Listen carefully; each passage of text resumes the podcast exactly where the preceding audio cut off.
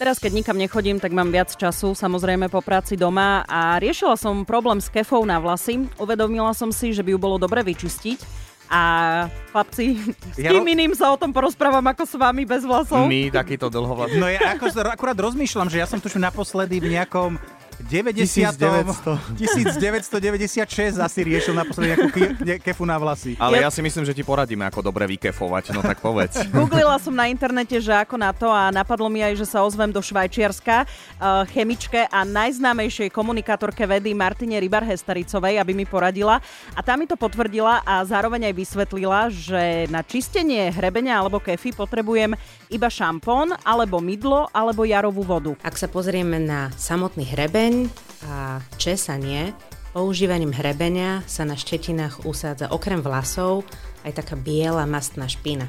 Tá je tvorená lupinami, mastnotou, ale aj zvyškami produktov, ktoré si nanášame do vlasov, ako napríklad kondicionéry, oleje, tužidlá, spreje či suché šampóny. Tak si neumývajte tie vlasy, nebude sa vám zanášať uh, kefa alebo hrebeň. Vy no. taký problém nemáte, že? Nie, Nie. u- prebehnem My prachou. si neumývame.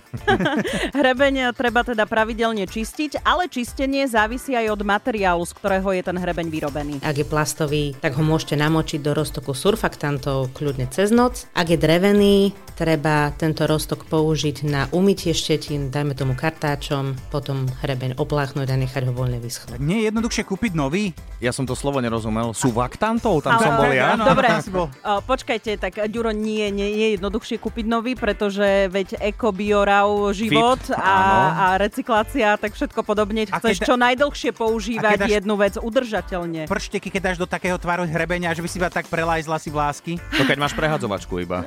To nie, ale Stanko, budem ešte reagovať na teba. Áno, je to roztok surfaktantov. Aha. E, ide o jednoduchú zmes mydla, šampónu alebo prostriedku na umývanie riadu a vody. Všetky tieto prostriedky na umývanie, vrátane mydla, obsahujú povrchovo aktívne zlúčeniny, ktoré sa skladajú z dvoch častí. Z hydrofilnej hlavičky, to je takej, čo má rada vodu, a z hydrofóbneho chvostíka, ktorý vodu nemusí, ale ľúbi tuky.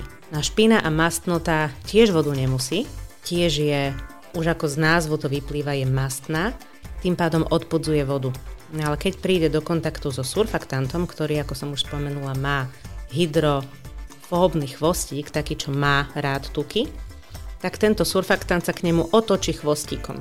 No a v procese čistenia sa jedna kvapočka masnoty alebo špína časom celá obkolesí molekulami surfaktantu, takže vyzerá ako taký ješko. No a vž- všetky sú vždycky orientované tak, že chvostíky smerujú smerom k špine a hlavičky smerujú smerom von a sú v kontakte s vodou. No a týmto procesom sa z mastnoty a špiny, ktorá pôvodne nebola rozpustná vo vode, stane mastnota a špina, ktorá je aspoň čiastočne rozpustná vo vode a dokáže sa hýbať, čiže ľahko vieme tú špinu zmyť z hrebenia. Iba jedna jediná otázka, Olga, pre teba. A do umývačky by som ho nemohol dať?